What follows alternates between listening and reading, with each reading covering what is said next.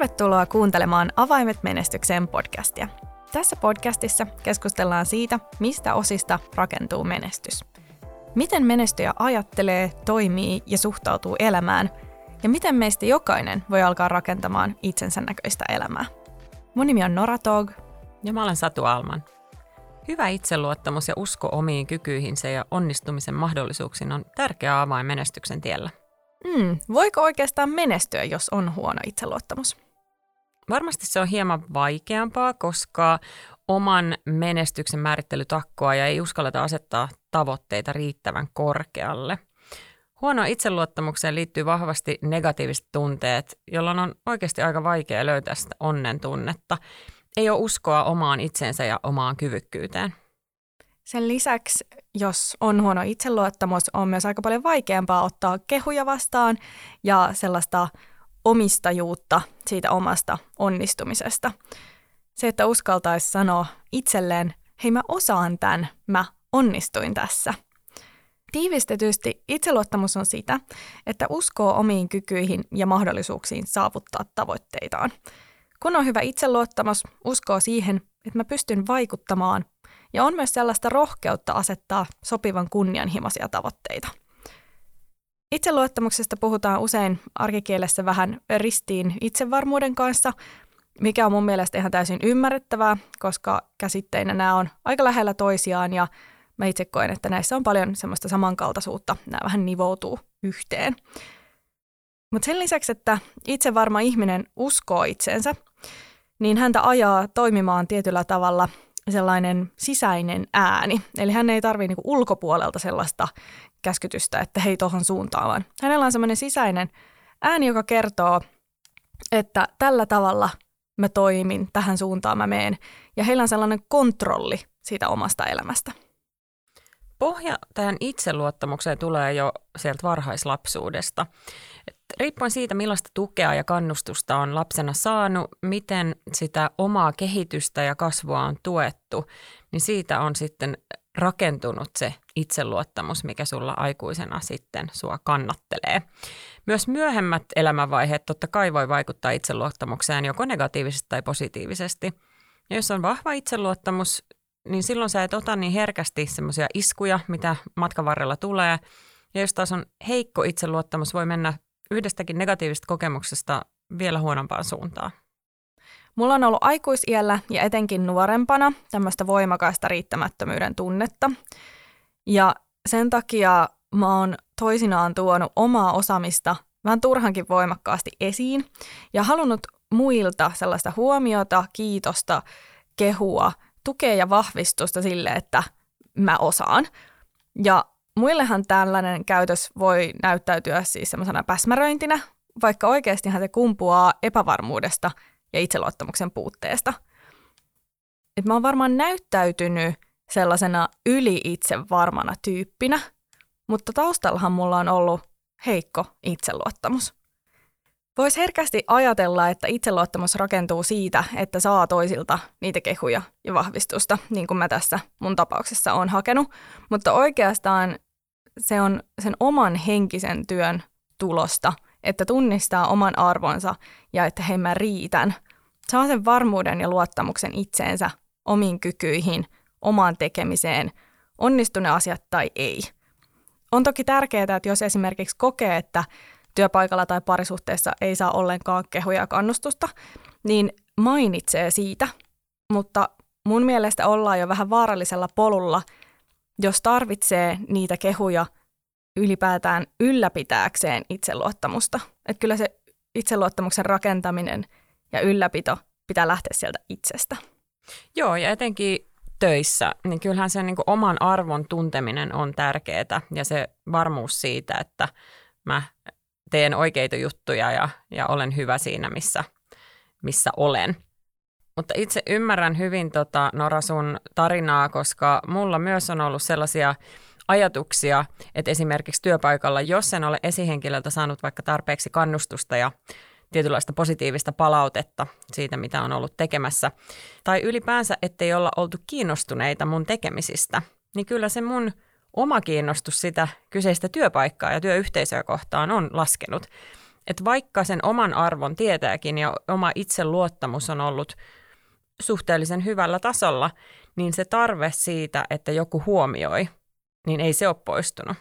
Jolloin mä väittäisin, että yrityksillä ja kulttuureilla organisaatioissa on aika iso arvo siihen, että miten se ihminen siellä viihtyy ja voi ja millainen luottamus siihen oman työn arvoon on. Mikä merkitys itseluottamuksella on sitten menestyksen kannalta? Kun on hyvä itseluottamus, sä asetat sopivan haastavia tavoitteita. Sä uskallat haastaa itseäsi ja viedä itseäsi mukavuusalueen ulkopuolelle. Että sä tiedät, että kyllä mä saan itseäni kannateltua, vaikka kaikki ei menisi aina putkeen. Ja totta kai elämässä voi tulla vastaan välillä todella ikäviäkin ihmisiä, että sä et silloin anna niiden estää tai alistaa sua, koska sulla on hyvä itseluottamus. Ja taas jos mietin omaa tilannettani, niin etenkin aiemmin nuorempana ja uran alkuvaiheessa mä oon ottanut joskus tosi kovasti itseeni tietynlaisia kommentteja, kenties sellaista kritiikkiä, jota mun ei ollenkaan pitäisi miettiä, etenkään enää, mutta ei silloinkaan. Joo, mulla on vähän tuota samaa ja sellaiset asiat, että on sanonut vaikka hassusti tai mokannut, niin ne on jäänyt pyörimään mieleen todella kauaksi aikaa ja mm. myöskin sättii itseään niistä, että miten mä nyt tolleen tein ja alkanut määrittää sitä omaa identiteettiä sen yhden mokan kautta. Menestyjälle itseluottamuksesta on hyötyä myös siinä, että ei semmoisella terveellä tavalla välitä, mitä muut ajattelee. Että just, että jos tulisi tuommoinen moka, niin hei, mennään eteenpäin. Tuskaltaa seurata sitä omaa juttua, eikä anna muiden mielipiteiden vaikuttaa siihen omaan suuntaan. Ei tietenkään tarkoita siis sitä, että ylimielisesti jyräisi sitten muita sillä omalla asiallaan, tai olisi täysin kuuntelematta viisampien neuvoja tai näkökulmia. Et ihminen, jolla on hyvä itseluottamus, niin hänellä ei ole tarvetta painaa muita alas. Mä sanoisin myös, että hyvä itseluottamus on sitä, että kykenee ottamaan vastaan palautetta, eikä ota sitä liikaa itseensä. Pystyy käsittelemään sitä rationaalisesti ja myöskin ehkä suodattamaan sitä, että mikä tässä oikeasti on relevanttia, että kannattaako mun nyt ottaa kierroksia tämän ihmisen hieman terävistäkin sanoista.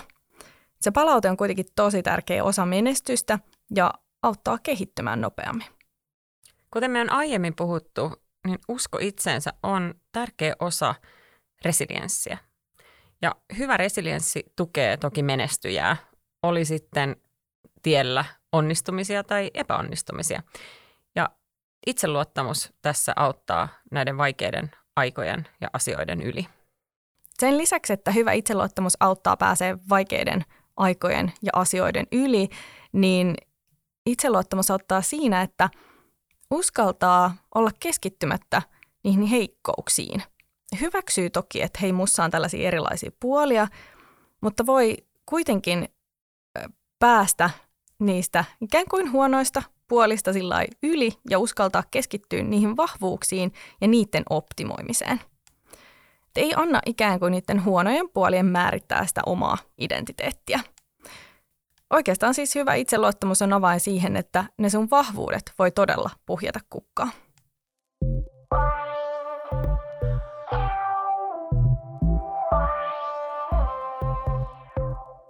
Aiemmin mainitsit, että huono itseluottamus voi estää sen, että ottaa sitä omistajuutta onnistumisistaan.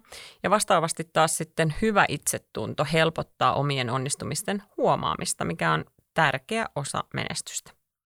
Samalla kun huomioi näitä onnistumisiaan, niin huomioi toki sen oman kehityksen, pystyy antamaan itselleen positiivista palautetta, joka sitten taas vahvistaa sitä itseluottamusta entisestään tämän reflektoinnin kautta – ja mä oon aiemmin, olisiko viime kaudella puhunut tästä success patternista, saattaa olla jopa e- ekalla kaudella, eli siitä kyvystä huomioida onnistumisia ja omia vahvuuksiaan ja pystyä monistamaan asioita ja tekoja, jotka toimivat. Eli sä luot itsellesi sellaisen onnistumisen kaavan, joka toimii eri tilanteissa samalla tavalla – että sä tiedät, että jos mä tuon nämä mun vahvuudet tähän uuteen tilanteeseen, niin oletusarvo on se, että mä onnistun, koska mä osaan X, Y, Z. Jolloin teot ei ole vaan vahingossa onnistumista. Tosi hyvä pointti. Tähän jatkaisin vielä, että jotta voit tunnistaa niitä onnistumisia, niin on opittava pysähtymään. Pysähtyminen palaverin jälkeen kerran kvartaalissa, joka perjantai, ihan mikä itselle sopii, kunhan aloittaa sen, että joskus pysähtyisi ja siellä kalenterissa olisi sitä reflektointiaikaa. Käy läpi, että hei, missä on ollut hyvä ja missä mä oon onnistunut ja myöskin miksi. Ja tätä kautta sitten pääsee rakentamaan sitä success patternia. Pysähtyminen on itsensä johtamisen lisäksi itsensä coachaamista. Mikä johti tähän, mikä mun vahvuus auttoi tässä ja myöskin mitä mä teen seuraavaksi. On tämmöinen hyvä hetki onnitella ja kiittää itseään, että hei, hyvin tehty. Joo, toi on niin tärkeää laittaa sitä aikaa sinne kalenteriin. Ja se tuntuu välillä tosi vaikealta. Mä oon huomannut sen omalla kohdallani, mutta myös mun asiakkaiden kanssa. Ja sitten taas kun sen tekee, niin voi vitsi, että tulee hyvä fiilis. No sen lisäksi, että itse analysoi niitä tapahtuneita ja niitä onnistumisia ja löytää niitä success patterns-kaavoja, niin kerro myös rohkeasti muille sun onnistumisista. Ja tässä me ei ihmiset yleensä myöskään olla kauhean hyviä. Monelle se ei tule luonnostaan. Tarkoitus ei siis ole liiallisesti kehua itseään, vaan proaktiivisesti avata suu ja kertoa niistä sun vahvuuksista, hyvistä jutuista, missä sä oot onnistunut. Ja mitä silloin tapahtuu? Sun oma itseluottamus kasvaa ja kehittyy takuvarmasti, kun sä ymmärrät itseäsi paremmin ja olet niin itsellesi kuin muillekin avoin vahvuuksistasi. Tämmöinen itsensä palkitseminen on yksi tärkeä osa menestyjä rutiineja ja itseluottamusta tukeva prosessi. Sen lisäksi, että jos et sä pysähdy huomioimaan onnistumisia, mutta etkä myöskään niin palkitse itseäsi, olisi sitten verbaalista tai jonkun materiaan kautta palkitsemista, sä saatat sivuttaa tai jättää ymmärtämättä, miksi sä oot päässyt sinne asti, missä sä tänään olet. Miksi sä oot jo menestynyt niinkin hyvin. Ja tällöin sun eteneminenkin siitä tilanteesta eteenpäin on vaikeampaa ja motivaatio saattaa hiipua. Voi tulla sellainen olo, että tästä koko ajan tehdään, mutta mitään ei ikään kuin saavuteta, mm. koska ei pysähdytä sen saavutuksen äärelle. No miten itseään tulisi näistä onnistumisista palkita? No voi olla, että joku ostaa jonkun hienon tavaran itselleen, mitä on haaveillut, tai ulkomaan matkan, kun on saavuttanut jonkun milestonein tai onnistunut jossain. Mä oon miettinyt just usein sitä, että mitä mä kaipaan eniten silloin, kun mä oon vienyt vaikka jonkun projektin tai kovan työsuorituksen loppuun. Niin mulle se ei ole ollut mikään, että mä haluan ostaa jonkun tavaran tai lähteä just jonnekin matkalle – mulle on ollut paljon tärkeämpää ja on edelleen, että mä haluan viettää aikaa itselleni tärkeiden ihmisten kanssa tai että mä haluan vaan yksinkertaisesti ladata akkuja, pattereitani haalimalla itselleni omaa aikaa. Ehkä jopa ihan yksin. En mä muista, että olisinko mä koskaan ostanut itselleni mitään suurta sellaisessa tilanteessa. Itse asiassa on kiva antaa muille lahjoja, mutta mulle henkilökohtaisesti vaan tuntuu oudolta, että mä palkitsisin itseäni jollain käsilaukulla tai matkalla. No mä voisin kyllä aivan hyvin jollain matkalla palkita itteni, koska kun sä mainitsit tämän oman ajan, niin joskus se, että vaihtaa ympyrää, missä on, mm. että lähtee jonnekin muualle, niin saattaa olla se avain siihen, että pääsee todella rentoutuu ja irtautuu. Et siinä mielessä matka ei ole välttämättä mikään huonoin, ei. huonoin palkinto. Et se on ehkä enemmän just sitä kokemusta. Mm.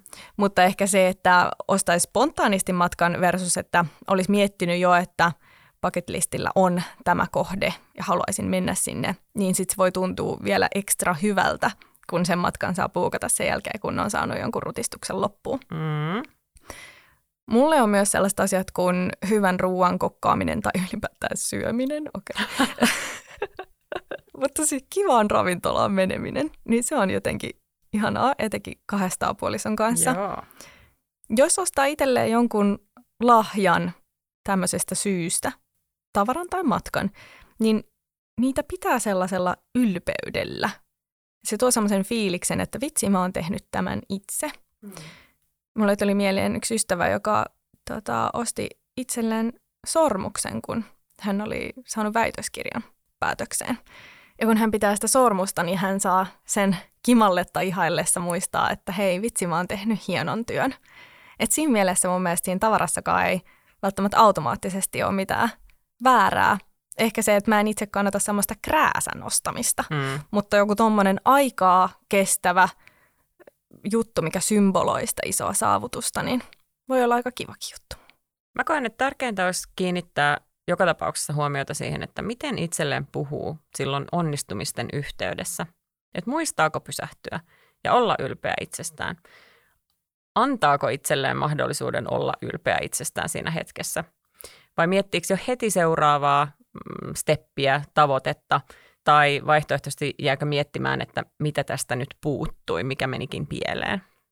Joo, tosta itse asiassa tuli mieleen, että, että on ihan paikallaan eh, ikään kuin tehdä semmoinen debriefing, missä mä onnistuin, mutta sitten myöskin, että mitä mä opin. Eli että ei keskity siihen, että mitä jäi puuttumaan, mutta että, että onko jotain opinpaikkoja kenties, mitä voisin tästä ottaa matkaani. Eli keskittyy siihen positiivisuuteen, että asia on nyt saatu päätökseen ja tästä jatketaan eteenpäin. Hyvä itseluottamus on siis yksi menestyjen avaimista. Sen eteen tulee myös tehdä tietoisesti työtä. Miten hyvää itsetuntoa voi sitten rakentaa ja ylläpitää? Sanoisin, että ensin tulisi suuntaa se huomio omaa itseensä. Miettiä, että mistä tulee se tunne, että en riitä. Ja miten riittäisit itsellesi. Mistä johtuu, että ei luota niihin omiin kykyihin? Ja onko ne syyt siellä taustalla totta? Huonoon itseluottamukseen voi liittyä sellaisia vuosikausia valloillaan olleita rajoittavia uskomuksia, että mä mokaan aina tai en saa mitään yksin kuitenkaan aikaiseksi. Näiden tunnistaminen olisi tosi tärkeää ja sen voi tehdä joko yksin tai coachin avulla. Ja tuohon vielä lisäisin sen, että antaa tosiaan itselleen sen, että se on okei juhlistaa niitä onnistumisia ja jopa siis vaatii itseltään sitä, että liiallinen nöyryys niin ei välttämättä palvele sua tässä itseluottamuskysymyksessä, vaan uskalla juhlia hyviä asioita. Ja hae palautetta ympäriltä, vahvistusta siihen. Hakeudu myös haastamaan itseäsi, jotta voit huomata, kuinka selviät myös mukavuusalueen ulkopuolella. Se vahvistaa itseluottamusta. Ja totta kai ne onnistumiset ylipäänsä. Ja muista pysähtyä miettimään ja fiilistelemään, miltä nämä onnistumiset tuntuu ja miksi just ne tuntuu hyvältä. Hyvää itsetuntoa voi ylläpitää reflektoinnin avulla. Puhuttiin aikaisemmin siitä pysähtymisestä, kiittämisestä, itsensä onnittelemisesta. Muistuttaa itseään siitä, että hei sä riität, vaikka et tekisi yhden yhtä suoritusta, et saisi yhtäkään mitalia mistään. Et sun arvoa ei mittaa teot ja saavutukset. Seuraavassa jaksossa unelmoidaan. Miksi menestyy ja unelmoi? Entä tarvitseeko unelmista aina tehdä totta? Kiitos kun kuuntelit. Ensi viikkoon. Moikka! Moikka!